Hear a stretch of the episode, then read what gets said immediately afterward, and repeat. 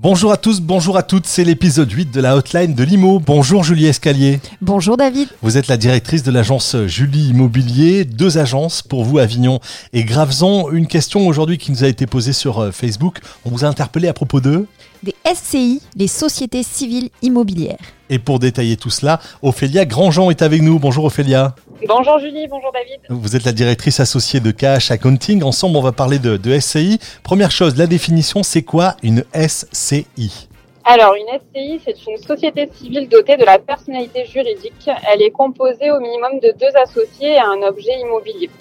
Euh, la SCI est propriétaire du ou des biens immobiliers et les associés qui la composent sont détenteurs de parts sociales à proportion de leurs apports. Julie, une SCI, c'est pas systématique. Hein Non, c'est pas systématique. D'ailleurs, Ophélia, est-ce que tu pourrais nous répondre à cette question?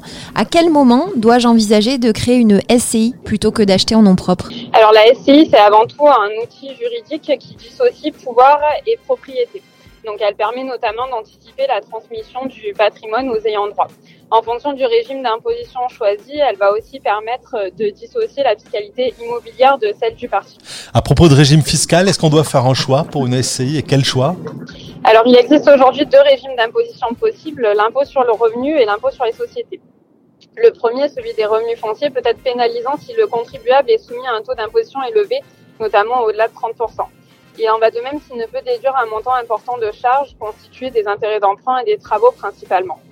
Par contre, il est vrai aussi qu'en matière de cession immobilière, le régime de l'impôt sur le revenu peut être plus avantageux par l'application de l'exonération des plus-values aux particuliers à partir de 22 ans de détention. Dernière question, est-ce qu'on peut louer un bien meublé avec une SCI Alors, comme toute société civile, elle est par défaut soumise à l'impôt sur le revenu. Ainsi, la pratique habituelle de la location meublée par la SCI, même à titre accessoire, rend celle-ci commerciale par son objet, ce qui n'est pas admis. Il faudra donc soit choisir une option à l'impôt sur les sociétés, soit choisir un autre régime, comme par exemple les loueurs meublés non professionnels. Merci beaucoup Ophélia. Je rappelle que si euh, ceux qui nous écoutent ont besoin d'être accompagnés sur ces démarches de SCI, ils peuvent consulter ton cabinet qui euh, peut les aider à monter ce dossier. Tout à fait. Merci à vous. Merci beaucoup Ophélia Grandjean. Julie, on referme ce huitième épisode de la hotline de Limo en rappelant qu'on peut poser les questions sur Le Facebook de l'agence bien sûr ou directement par téléphone au 04 90 16 00 76. Sachez qu'on répond à des questions générales mais aussi des questions très particulières où on répond directement à ceux qui nous interpellent. À très bientôt et bonne semaine. La hotline de Limo revient évidemment mercredi prochain.